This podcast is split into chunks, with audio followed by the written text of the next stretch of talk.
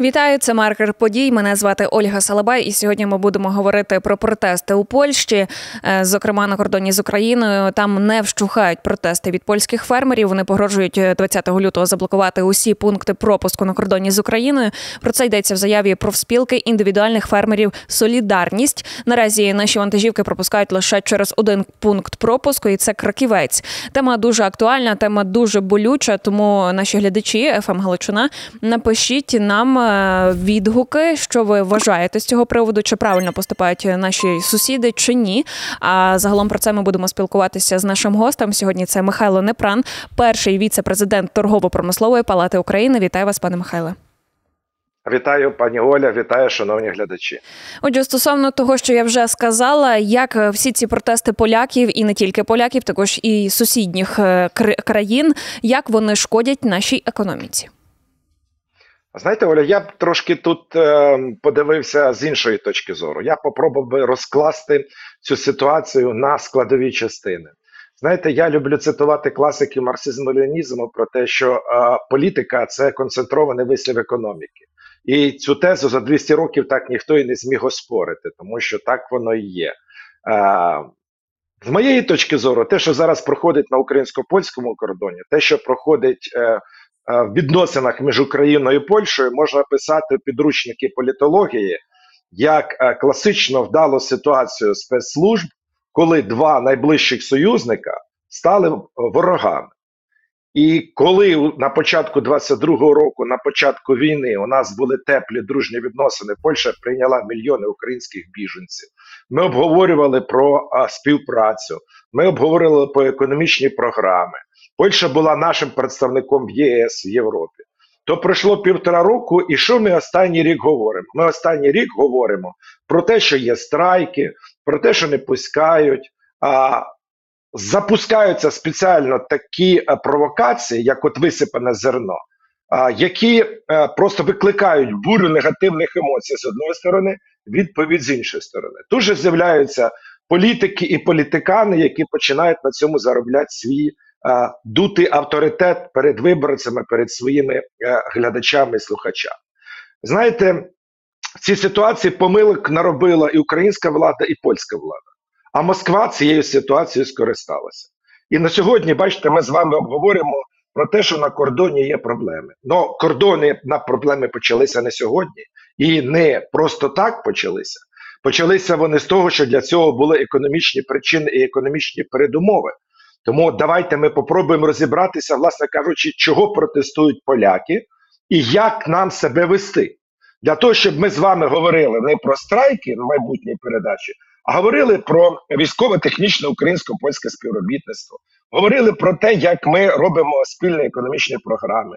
Врешті-решт, краще б ми з вами говорили, як українські а, біженці працюють у Польщі. 10 тисяч зареєструвалося а, підприємців. Це колосальна сила. Е, як вони там себе почувають. Тому давайте повернемося з самого початку. На е, в лютому березні минулого року, коли все стояло в Україні, мається в виду з експортом, коли були заблоковані порти, коли нічим і нікуди було вивозити, Єврокомісія, наші сусіди пішли нам на зустріч, зняли е, із нас квоти, які були до цього по угоді про економічне співробітництво між Україною і ЄС. Тобто, розуміючи, що нам життєво необхідно треба кошти, треба кудись направляти експорт, з нас зняли і відкрили ринки. Е, і через Польщу була домовленість, що це підуть в основному транзитом Балтійські порти, і далі з Балтійських портів підуть потім уже експорт ті країни, які були традиційно нашими. Я з самого початку хочу підкреслити, що ні Польща, ні Румунія, ні Болгарія, ні Угорщина, ні Словаччина не були нашим головним партнером по експорту сільськогосподарської продукції. Наші традиційні сільськогосподарські ринки це близький середній схід, це Північна Африка, Екваторіальна Африка, Китай, один із найбільших споживачів 70% агропромислової продукції. Європейці були, але європейці були да, на четвертому-п'ятому місці. Так трапилося з початку війни, що вони зробили нам жест доброї волі. Але є, знаєте, як бажання зробити з одної сторони, як українців, з іншої сторони, у поляків. Е, і е, не все зерно пішло у порти, так як домовлялися, а осіло у Польщі. Звичайно, можна зрозуміти бізнес у лютому, березні 22-го року. Тоді нікуди було вивозити. І зерно гнило і не знало, що з ними робити. На превеликий жаль, були недобросовісні бізнесмени як з української сторони, так і з польської сторони. До речі, польська прокуратура веде перевірку, в тому числі чиновників минулої влади, тому що, так як писали журналісти, що там а, купили переробники зерна, які були пов'язані із а, тодішнім міністерством сільського господарства і з тодішніми чиновниками. І от в результаті українське зерно зірвало польський ринок. Чому зірвало? Дивіться, а, сільське господарство в Україні і сільське господарство Польщі радикально різні. У нас е, індустріально-аграрне, у нас велике господарство, у нас латифундії, у нас олігархічне сільське господарство. У нас 3-5 тисяч гектарів, 15, 20, 30 тисяч гектарів. Великі господарства, е, і, які вирощують індустріальний метод. У Польщі це сімейні, це фермери, це 3 мільйона невеликих фермерів, які мають ну добре, як мають 100 гектарів. Я вчора спілкувався з польськими журналістами. Вони кажуть, половина менше мають ніж 100 гектарів. Тисячу гектарів це ж рахується великі. А у нас тисячу гектарів ну це такий дрібний фермер. Розумієте, і от е, виявилося, що польські аграрії не конкурентно здатні з українськими. А почалися хвиля протестів, тому що е, е, минулому році, восени минулого року, польські фермери чекають, що до них традиційно приїдуть, куплять, заберуть зерно, перероблять, а до них ніхто не приїхав. Ніхто їхнього зерна не купив, тому що з'явилося українське. Тому що знайшлися два а, українські і польські а, бізнеси, які вирішили на цьому заробити. Ясно, що почалася хвиля протестів із поль... із польської сторони польських фермерів. Ясно, що влада цим і опозиція скористалася, бо це 3 мільйона виборців. Це 10% виборців, які є в Польщі. І селянську партію, звичайно, і попередня права а, влада, і сьогоднішня хотіла і затягувала свою коаліцію.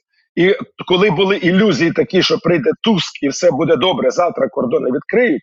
Коли ми в себе в торгово-промисловій палаті а, в кінці минулого року, в грудні, розбирали цю ситуацію, виступав наш колега, а перший віце-президент польсько-української палати Олег Дубіш, і казав: не зачаровуйтесь, цього не буде.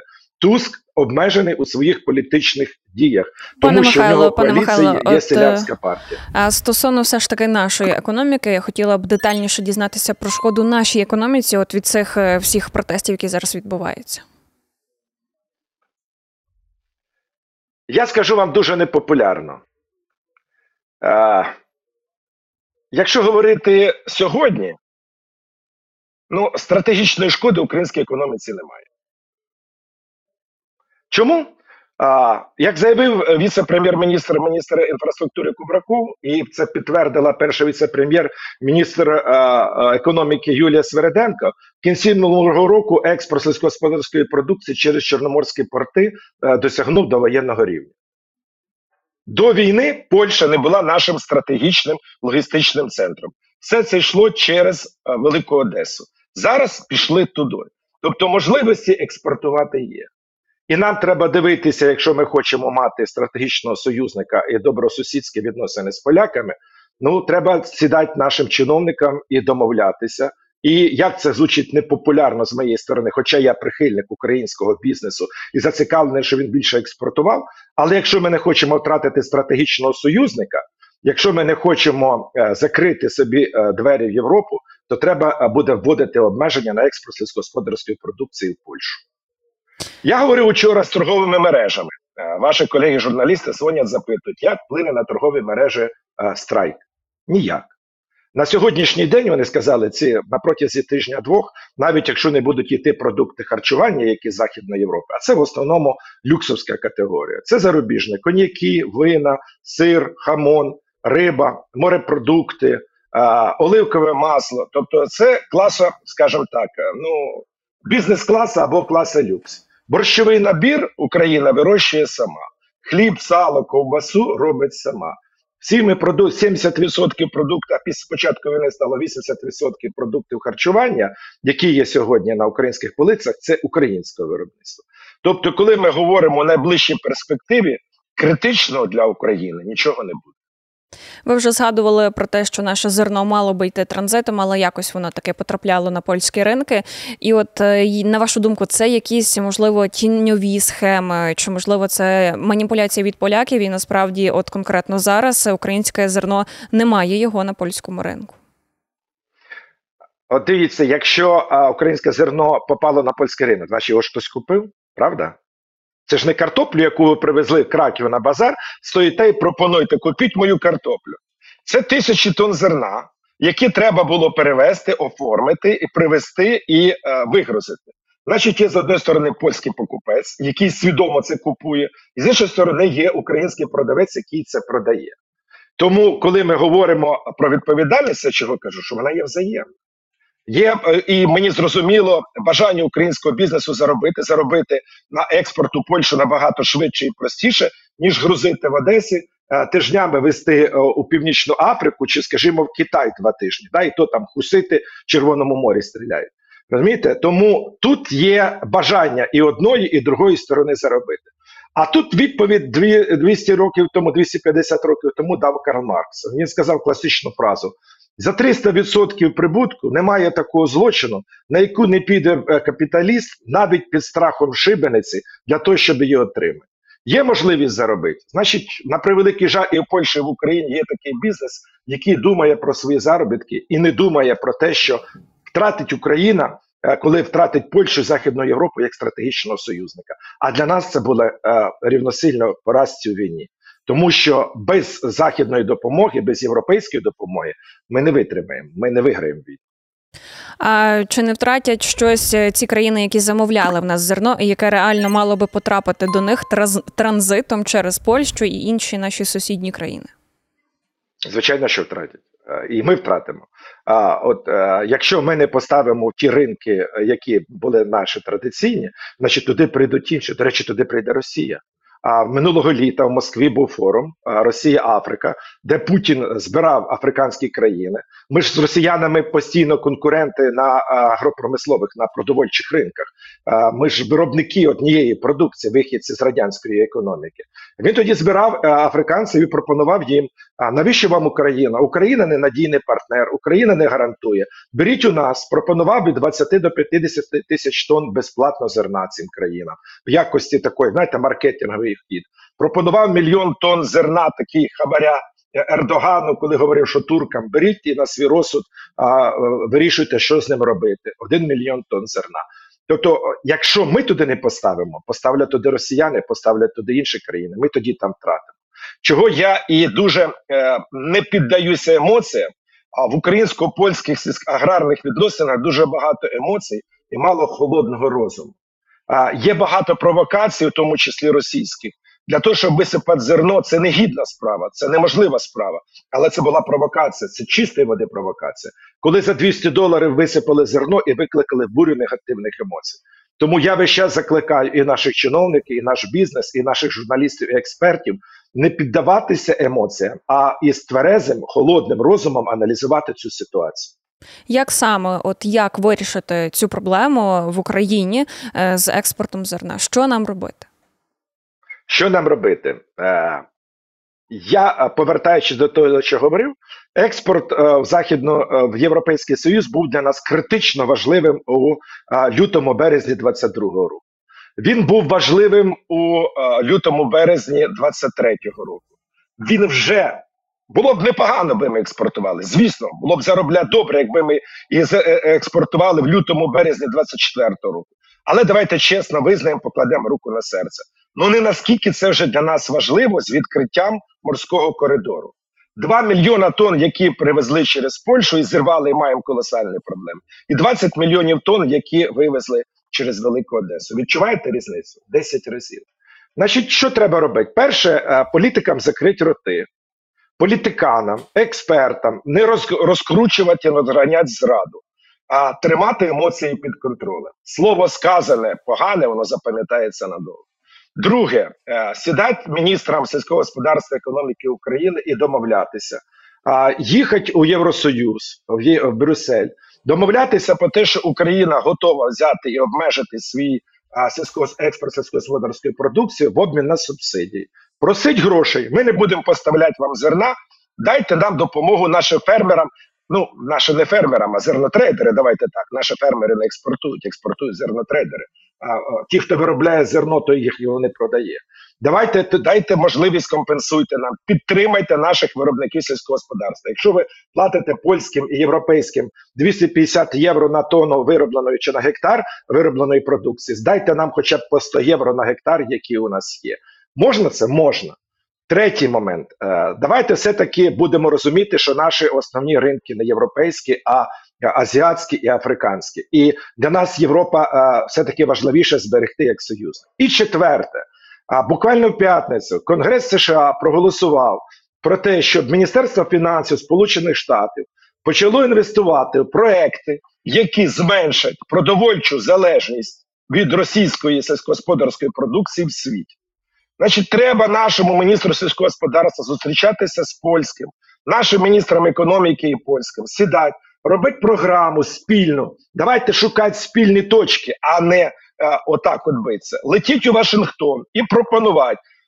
Ми готові вам дати таку спільну українську програму просування е, сільськогосподарської продукції нашої. Підтримайте нас, інвестуйте нас, дайте нам на це гроші. Будь ласка, от, от є готовий варіант, це прекрасне вікно можливості. але ми будемо круглими ідіотами, якщо ми цим не скористаємося. Пане Михайло, Розумієте, і безвиходної ситуації не буває. пане Михайло, ще наостанок хочу поговорити про економіку нашої країни і прогнози від вас на цей рік. Що може здорожчувати, що подешевшає, чого нам взагалі чекати? Що буде з цінами, що буде з зарплатами, з пенсіями і так далі? Перше, нічого критичного е, будемо надіятися, не буде. Звичайно, ви знаєте, наша економічна ситуація повністю залежить від фронту, від ЗСУ. А, і сьогоднішній наш ранок показав, а, наскільки ми залежні від зовнішнього світу. Так і на превелике щастя, все працює, все відкрилося і все працює в нормальному робочому режимі. А, Я впевнений, що буде допомога зовнішня. Вона е, все-таки європейці нас підстрахували. Якщо у нас буде зовнішня фінансова допомога, Значить, долар буде стояти. Долар це для населення такий, як фетиш. Це називає фетишизація долара. Да? Коли долар стоїть, то всі спокійні, що все добре. А, ну ті коливання, які були минулий рік, хоч були прогнози і 45, і 49, як ви бачите, він був 37-38. Звичайно, Міністерство фінансів хотіло, щоб він був більше, бо ви розумієте, вони отримують мільйон доларів, і коли е, його конвертують, отримати е, 38 е, мільйонів чи отримати 45 мільйонів. Наші зарплати і пенсії платяться е, бюджетникам за гривні. Тому я думаю, що різких коливань долара не буде. Інфляція, в принципі, на сьогодні тримається в межах, так як була в минулому році. Були прогнози 16 і 18, а отримались там, по-моєму, 6 із хвостиками. Я теж думаю, що в межах 10%. А ціни будуть залежати від і е, військової ситуації, і від урожаю, яка буде погода. А в минулому році, ви знаєте, були дуже гарний врожай на овочі, на фрукти. Ціни на них е, сезонно знижувалися. Зараз сезонно підвищуються. Одним словом, я не прогнозую якихось економічних катаклізмів.